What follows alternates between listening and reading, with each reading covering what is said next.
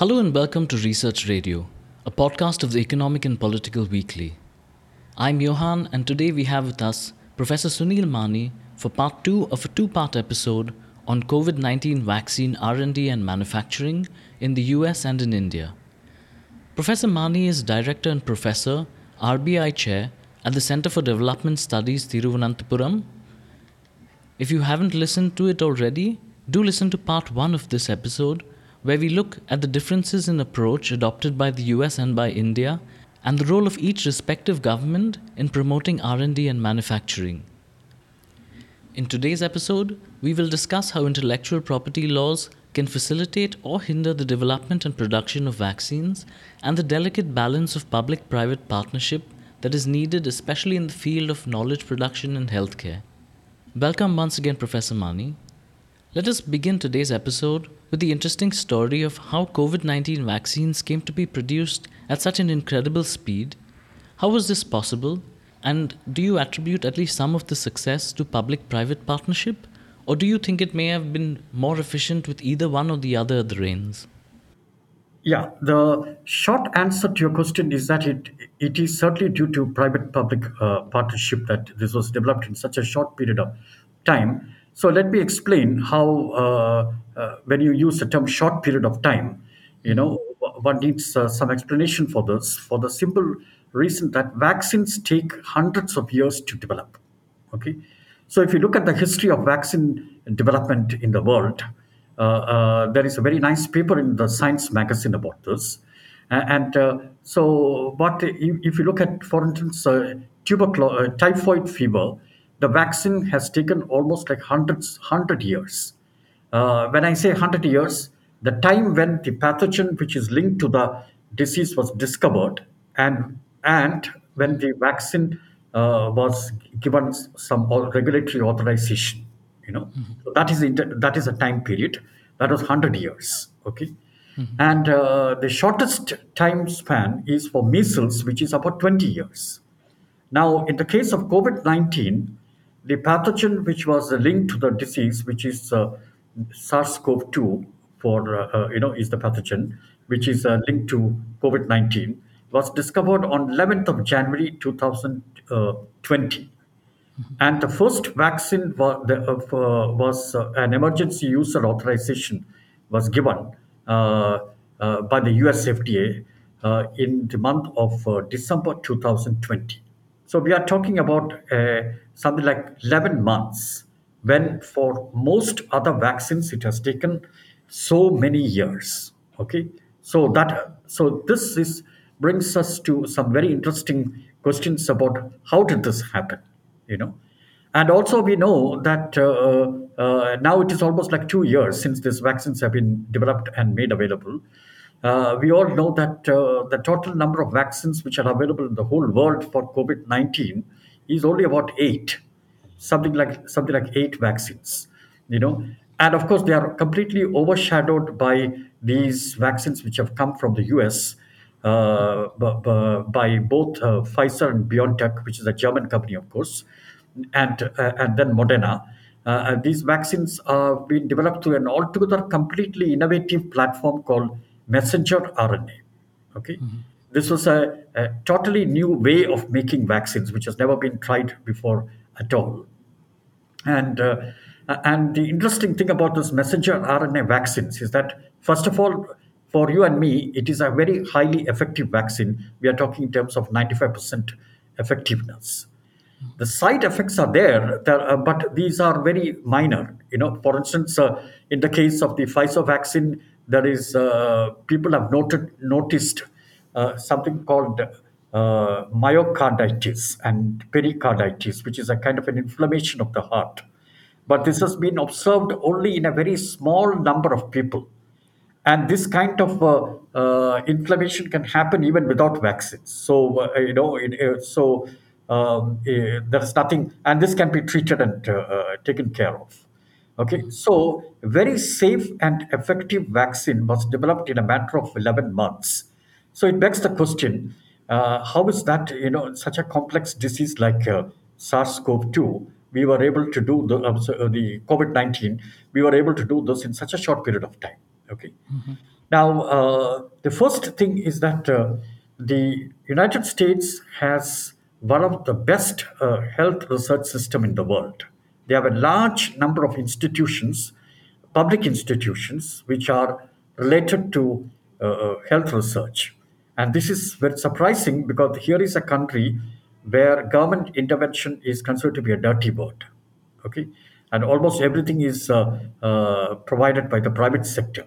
Most of the world's biggest multinational companies are from the us and uh, uh, and in fact you, you have seen the previous president was also coming from a private sector com- company and, and and so on. So the private sector and markets are uh, you know and the uh, the the US was uh, US institutions and thinking was very much behind economic liberalization, which uh, uh, which was introduced into many emerging economies uh, at the beginning of the 1990s. So here is a country where the private sector is given paramount importance or commanding heights, if we use our own language. Okay, uh, but it has in the area of uh, health research uh, it has a large number of public institutions and instruments for supporting research by private sector. Okay, and, and so one of the things that the US has been doing has been promoting basic research in uh, vaccine research over a very long period of time. Okay, so they have the National Institutes of Health uh, with a number of uh, uh, specialized laboratories within the National Institutes of Health, which has been working on uh, vaccine research. They have also been, the federal government has also been funding research on vaccines in uh, medical schools uh, within the US. And for instance, one of the medical school was which, which was actively involved in developing mRNA vaccine, messenger RNA vaccines, uh, is the University of Pennsylvania. Okay, the, the medical school there, and specifically, uh, there were two scientists there, and uh, who were involved in uh, you know this, this vaccine research, and this uh, uh, was going on from about the late 1990s. Okay, so uh, uh, and uh, so now why mRNA vaccines? Why is it so uh, innovative? And first, the, it is very easy to design. Okay, so, uh, so when you have a, a, a, a disease like SARS-CoV-2, which, uh, or, I'm sorry, I, I'm always uh, confusing. I'm sorry. Uh, it is when a disease like COVID-19, which uh, spreads so quickly to almost the whole world, you know, so you cannot wait for you know just some 20 years to develop a vaccine. Okay, so you have to go in for that particular technology, which would allow you to develop a vaccines very quickly. Okay, so that's the first one. Okay, quick to design. Second one is that it's easily scalable. You can make millions of doses of this vaccine also very quickly. Now, both these were very much required in the context of COVID 19 because COVID 19 was spreading like anything. It was holding the whole world into kind of a standstill. And uh, so you had to develop a vaccine very quickly.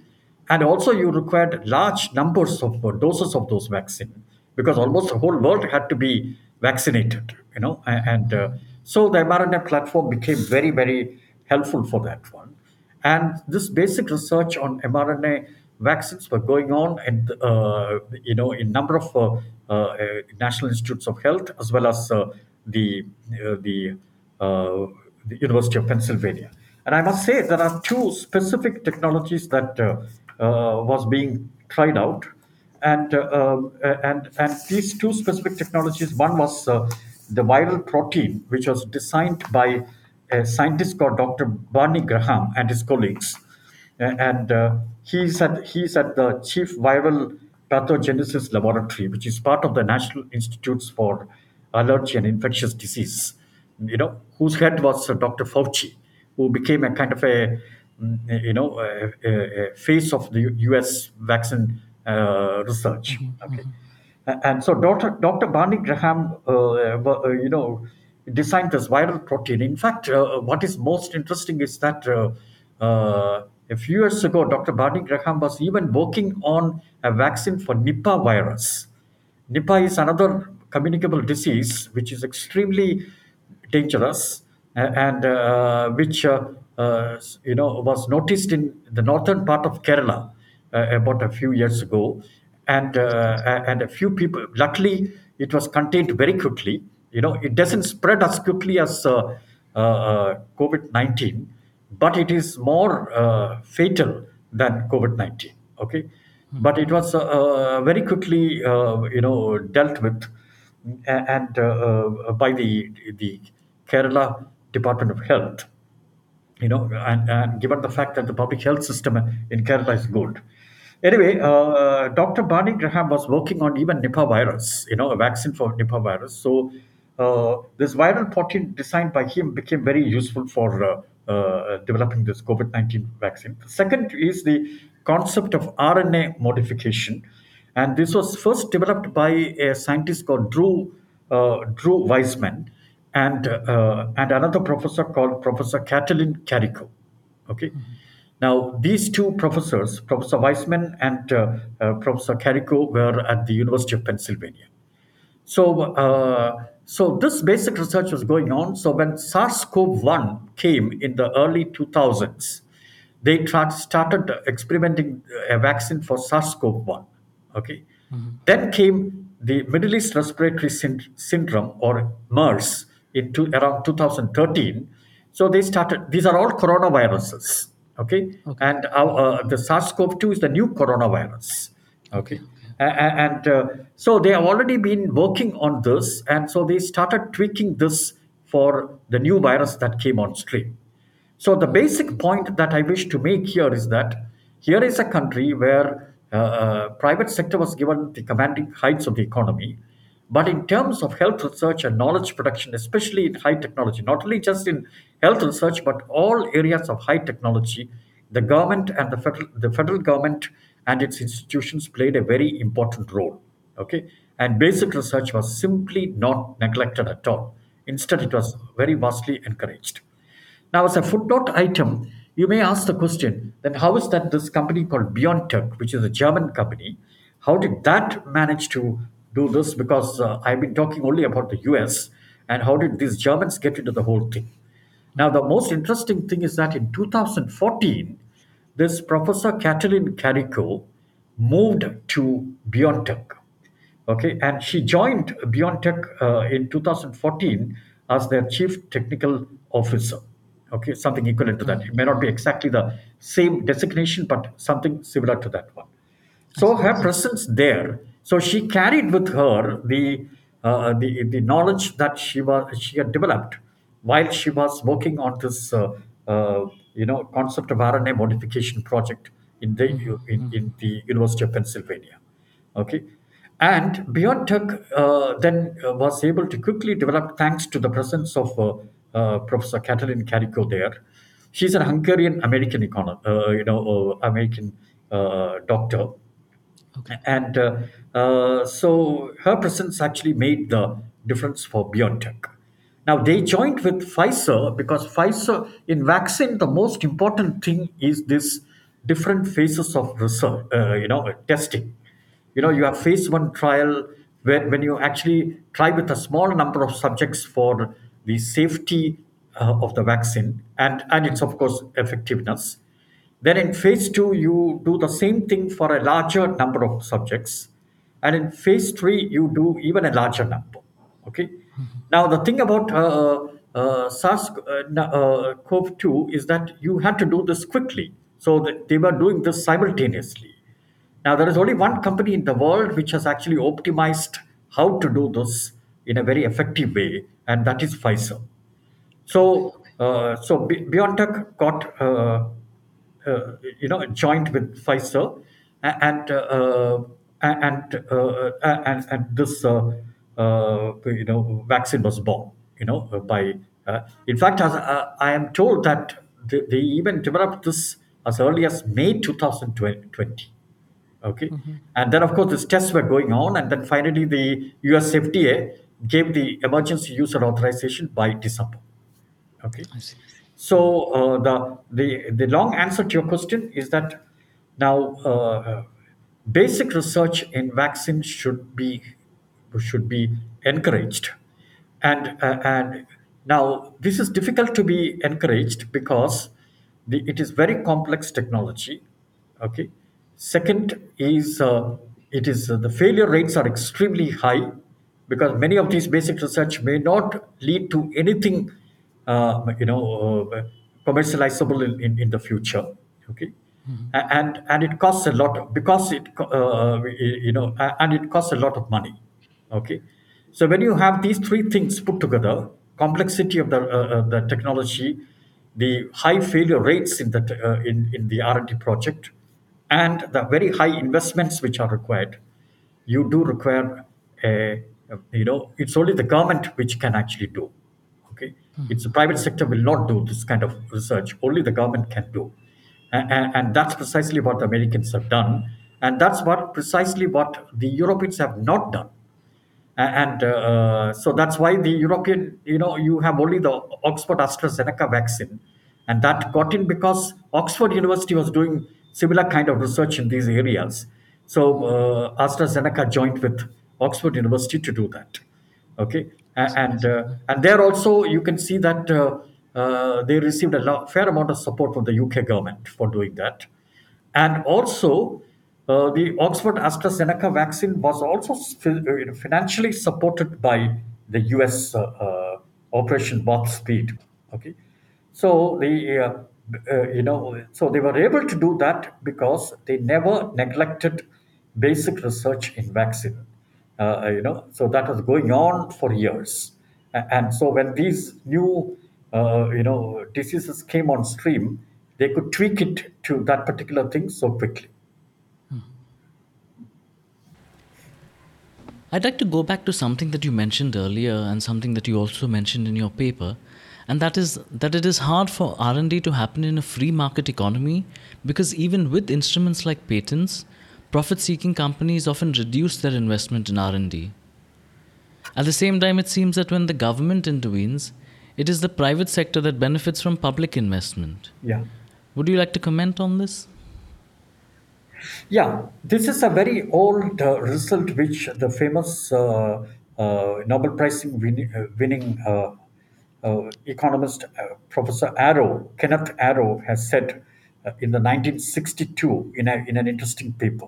Okay, now what is being said is that when you talk about knowledge production and if you leave that activity entirely to the private sector, there can be under investments in R&D now, why should underinvestments happen? Is it happens essentially because knowledge is a public good.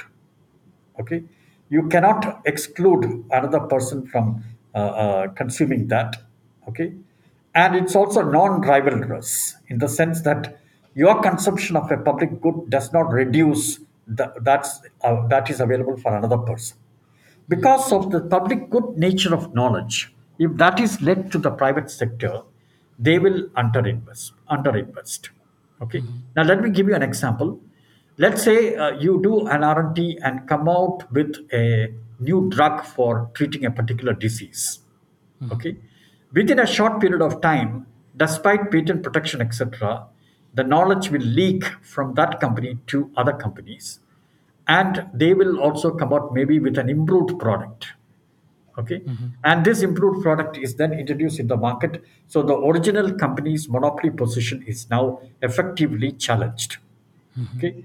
So that challenge will manifest itself in the form of the original company having a reduced rate of profit. Okay? But at the same time the society benefits from this so the societal benefits will be much higher Okay, so for any kind of technology, then you can define two kinds of rates of return. One is the rate of return to the specific company which has originally developed that technology. And second is the societal rate of return because of increased competition. Uh, the, the price of that product comes down, more people are able to afford it, and, and, and so on. So you have two rates of return. And it has been it theoretically shown then of course also uh, uh, empirically verified that the societal rate of return for most technologies are much higher than uh, private rates of return. Okay. So if that is the case then why should i spend money and develop something where somebody else is going to also benefit? Okay. Now, even private sector individuals, so it's like when I write a paper and uh, you know somebody else copies the same paper and then you know uh, uh, publish it somewhere, you know uh, I'll be unhappy and my desire to uh, do research, then I can become a, like a cynic. You know, uh, why should I do research? You know, you know, it's only going to be copied by someone else, and, and uh, so my desire to do research will go down. Similarly, companies also have that kind of an underinvestment possibility, and this has been demonstrated. So, when the societal rate of return is higher than the private rate of return, the idea of uh, government, the governments have left to step in to make and give the private sector firm a kind of a subsidy. So that subsidy, the quantity of subsidy that you give is the different is the amount that would raise the private rate of return as close as possible to the societal rate of return. Okay? So that they don't have any desire to underinvestment underinvest in r&d so because of this i think in knowledge production this is this is what i've been telling right from the beginning. Hmm. You can't leave this activity to the private sector. Okay? Hmm. It has to be done by the government. And in fact if you look at the history of technology development you know in, in the world all major technologies now uh, which we now take it for granted for instance the internet. Okay? Who developed it? It's not developed by the private sector it's developed by the government uh, uh, and then subsequently given to the private sector to and they made improvements in it etc and so on and various uh, new kinds of using using that particular technology okay? Microwave oven is another uh, product which we all use on a uh, uh, you know regular basis. But these have all come from substantial input from government Okay, so I think uh, the uh, uh, uh, you know the uh, you have to provide support for R and D activities by the government, and this support can manifest itself in various formats. Okay, in the case of vaccine research, I think the format that is most acceptable is the advanced marketing commitment, the AMC that I talked about. But, Professor Mani, when we talk about the public good aspect of knowledge, we run up against the issue of intellectual property rights.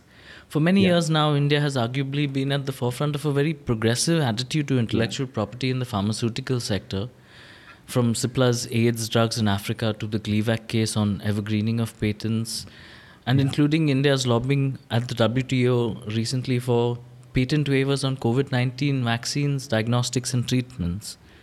To what extent has intellectual property then been a hurdle to vaccine production? And will patent waivers be enough to fill the knowledge gap on the production side? Because, as you rightly point out in your paper, unlike therapeutics, vaccines are not so easy to reverse engineer. Yeah, yeah, yeah. I, I think uh, uh, for any kind of knowledge production, patents or intellectual property rights are very important because that's the way you incentivize that activity. You provide a kind of a temporary monopoly position to uh, the the firm which has developed this technology, so that at least for a certain period of length, no one else gets into the uh, that area. Okay. Now, in the case of vaccine research, patent waivers have been sought. For instance, India, along with South Africa, had sought patent waivers. Now, the uh, and this has not been given so far. So far, it's not been given. You know, and uh, uh, which is of course strange because when a request such as this is made, the WTO needs to act upon it immediately. But there has been very strong opposition to this from all uh, Western European countries, uh, Norway, Japan, etc. You know, uh, along with European Union, uh, Norway and Japan also joined uh, in in raising controls against this patent waiver policy. Okay, now the point is, what I understand is that vaccines, put in simple terms, are large molecules, whereas therapeutic drugs are small molecules now, in small molecules, reverse engineering is possible. So, if you have a patent waiver, then it is possible for companies in India to take the uh, uh, drug which is developed by the innovator company, okay, rip it apart, understand its molecular structure, and then put it back in a in a better way, in a, a much more cost effective way. You know, that's what our generic drug manufacturers have done. Okay but that kind of uh, uh, reverse engineering apparently is not possible in the case of vaccines because they are large molecules, are much more complex. So those reverse engineering possibilities are limited. Okay, that's the first point. Now, that whether this is correct or not, as an economist, I won't be able to make any comments. Okay, so that's why they said that patent waiver alone will not be helpful. Patent waiver plus a technology transfer uh, is what we require. Okay, that of course the uh, uh, multinationals will not be interested at all. Okay, now one dark side of the American story, which I have not said, is that I said the U.S. government has given some 26 billion dollars to them, and they have also done a, quite a lot of basic research, which these which have been li- then licensed to these companies. Now, these companies have quickly taken patents on all these products and claiming that it is their own. For instance, uh, uh, for instance, uh, Pfizer itself, through its uh, various as- associated companies, have uh, taken a large number of patents on different aspects of uh, uh, this this COVID nineteen vaccine uh, vaccine. And likewise, Moderna has also uh, done uh, uh, you know taken several patents, and uh, as a result, now a kind of a patent war of sorts is taking place between the federal government and these companies. Okay, and uh, so unless a uh, you know the patent waiver plus a technology transfer and technology transfer these companies are not willing to give because uh, they want to be monopolists because they have made a huge profit. Okay? So if you look at pfizer's balance sheet now it is far more uh, uh, you know they, they have become uh, very very rich. In fact uh, uh, because of this covid-19 vaccines they have become very extremely rich. So they are not going to be interested at all. They are not altruistic at all you know and uh, so they have uh, they are willing to have some limited uh, you know uh, just to keep you quiet give a, a some small doses of it's like throwing an occasional sandwich when you when a child cries you throw an occasional sandwich. So just to keep you or a lollipop you know so that uh, you know to to keep you quiet. So they're willing to do that kind of thing in uh, you know in, in emerging economies. So, uh, so then the next possibility is compulsory licensing. Okay, you you can invoke a like you refer to the some of the early cases here where we had actually given a compulsory license. Okay, only one compulsory license have been given by government of India. Was it for the swine flu? Uh, no, it was for a cancer. uh, It was for a cancer. Cancer. Uh, I think kidney cancer. Cancer of the I kidney. Okay, and a drug which can treat the, uh, you know, and it was given to a Hyderabad-based company, one compulsory license. Okay, that is the that's the only thing. Uh, we have not used compulsory licensing that much in India. Okay, only now why? Because when people talk about compulsory licensing, they are under the impression that Pfizer and Moderna will lic- are forced uh, to provide a license to Serum Institute or some other company. Okay, that's not the way compulsory license works. Serum Institute or any other domestic manufacturer will have to develop that technology on their own of the Pfizer Moderna, uh, you know, mRNA vaccine. So that vaccine is patented. That is, there is a product patent for that vaccine. That vaccine can be made by, legally made by these people under a compulsory license. But the technology for making that, these companies will have to develop it on their own, and they also will have to pay a royalty rate to the uh, to the, uh, the, the the rate will be determined by the government, but uh, uh, to the uh, uh, manufacturer. Okay, but since these are large molecules, for them to develop a, in a cost-effective way the same vaccine uh, in India is not possible or is very difficult. Okay, so a compulsory license possibility is also not uh, on the cards. So the only car, uh, only possibility is a patent waiver plus a te- technology license. Uh, you know, a, a liberalization of the licensing. Okay, and that is the now in the case of Oxford AstraZeneca, that's what has happened.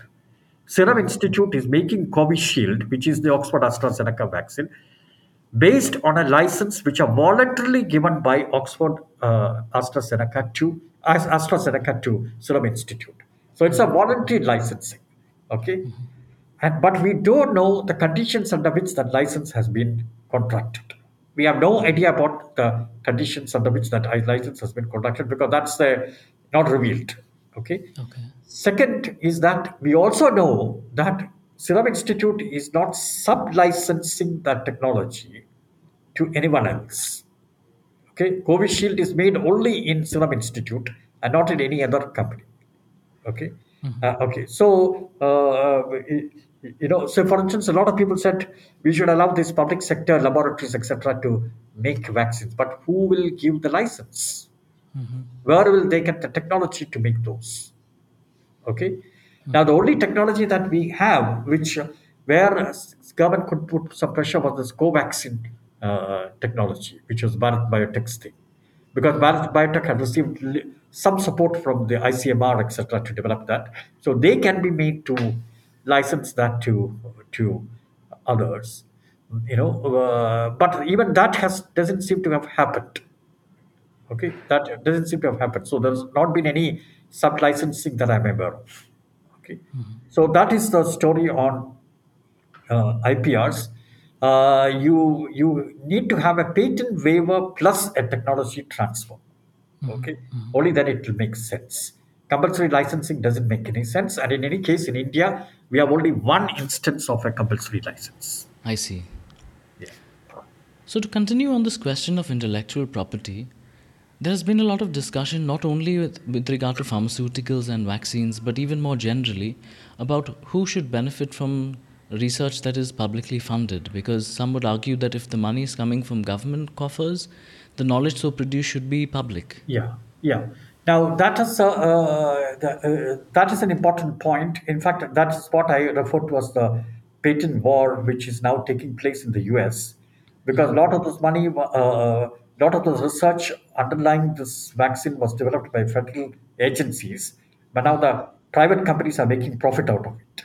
Okay, and uh, so I think that kind of a sharing, I uh, you know, you need to have some kind of a, a agreed formula for uh, uh, uh, doing this. The US they have something called a Bayh-Dole Act, uh, okay, which allows you to make some kind of a sharing of uh, publicly funded research, uh, you know, with others uh, and with the federal government, etc., and so on. But we we did not have anything equivalent to that here. Some some time ago, uh, there was a, a bill was uh, placed in the parliament, but it was not uh, passed or anything, and it has sort of withdrawn.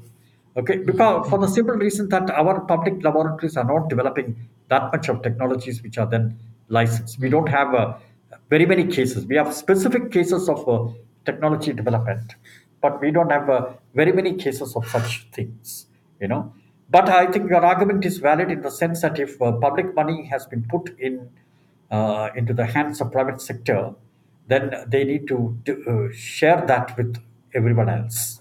Okay, and rather than keeping it to uh, yourself. So, but we need to have a, a legal. Uh, uh, the, the legal underpinnings for doing that needs to be crafted. That brings me to my final question, Professor Mani. Yeah. At a policy level, you say it seems that India's approach was to focus more on distribution, almost expecting the private sector to sort out the R&D and manufacturing side of things on their own, whereas in the US, with all the talk of free markets, the government intervened very strongly. What does this experience say about the reliance on free markets? Would it be fair to say that it makes the case for greater government intervention, especially in sectors like knowledge production and healthcare? Yeah, uh, uh, my uh, uh, position is that based on whatever I have seen uh, happening in other countries uh, and also in our own country, is that I think uh, it is very important for governments to intervene in the markets for knowledge production. Okay, but this intervention does not necessarily mean government itself doing the R and D okay? The r&d can be done by the private sector uh, and the government can finance a part of it. And you can also have some agreed way of sharing the output whenever it's developed okay so uh, uh, and this is because unless the locus of research and manufacturing happens in the same agent converting the research results in, supposing let's take the counterfactual position of government doing all the research and the manufacturing being done by uh, private sector firms okay? Then you have this eternal conversation on brid- building a bridge between the government and the private sector firms and there are very few areas where this bridge has been neatly built in our country, as far as I know, uh, this has been very. ne- Uh, uh, there are only uh, if you take the CSIR network of laboratories, uh, you know, one laboratory which has got a very, relatively speaking, very good experience of li- licensing its technology to the local industry is the National Chemical Laboratory in Pune. You know, it is considered to be one of the best uh, in, in, in, in that area. Okay, but that's very very specific and in a, you know for historical reasons, etc because Indians are terribly good in the area of chemical research. That is one of the most important areas of uh, uh, our capability. Okay, A- and uh, so uh, wherever you find uh, or science-based industries, science-based industries, we are uh, seems to be very good. So you know, a better performance of us in science-based industries may not be generalized. Okay, so the point is, I think uh, uh, the the private sector should do both research and manufacturing, because the probability of converting the output of that research is higher when they do it, because they have a, a market incentive to convert the research results into something commercializable down the line. Okay, but given the market failure issues involved in knowledge production that I talked about earlier, you know, private sector will not take up R&D projects in certain areas, so the government will have to nudge nudge them to do so. Okay, and that nudging is done essentially through uh, provi- provision of various kinds of subsidies. Okay? And the resultant profit if they make you can have a, a contract for sharing that with the government. Okay or uh, you know making this available at uh, at cheaper rates so that people uh, you know the population at large will benefit also from that research. So i think we need to have some good conversations on this uh, matter to arrive at something which is very optimal. But our conversations always get skewed with either government or private sector. It's not either or it's both. Okay? And in fact if you look at uh, the experience of uh, other industries where we have done well you know and i would just give you the example of uh, computer software okay A- and uh, it's basically it, it is a, a, an excellent example of both government and the private sector working together although some uh, uh, economists have referred to this success as benign neglect of the government, etc., and so on. But what you find is that uh, there is a fair amount of government intervention because the key factor input which is used in that uh, in that industry is basically software engineers, and most of the software engineers have come from publicly funded institutions you know. And uh, of course you you have a few private sector things which have come up quite recently of varying quality etc but most of them have come from public sector institutions. And they have been at the mainstay of that particular industry okay. So i think it is both government and the private sector working together and this is what has happened in the us okay? Although they outwardly will go around saying market is uh, you know you know is superior consumer is king you know uh, commanding heights of the economy etc should be private sector etc but uh, uh, in knowledge production they are always willing to have uh, uh, government intervention okay? For instance now for uh, semiconductor uh, technology development uh, the us is again going to have some kind of a big public sector projects. Okay. Uh, the government is putting a lot of money to uh, you know to develop semiconductors uh, to finance semiconductor research. But its ultimate benefic- beneficiaries will be private sector companies. Okay. A- and because what they look at is the nation should benefit uh, you know uh, from the whole activity you know because if you are going to make more semiconductor because uh, uh, you know digital products are extremely going to be important in the future.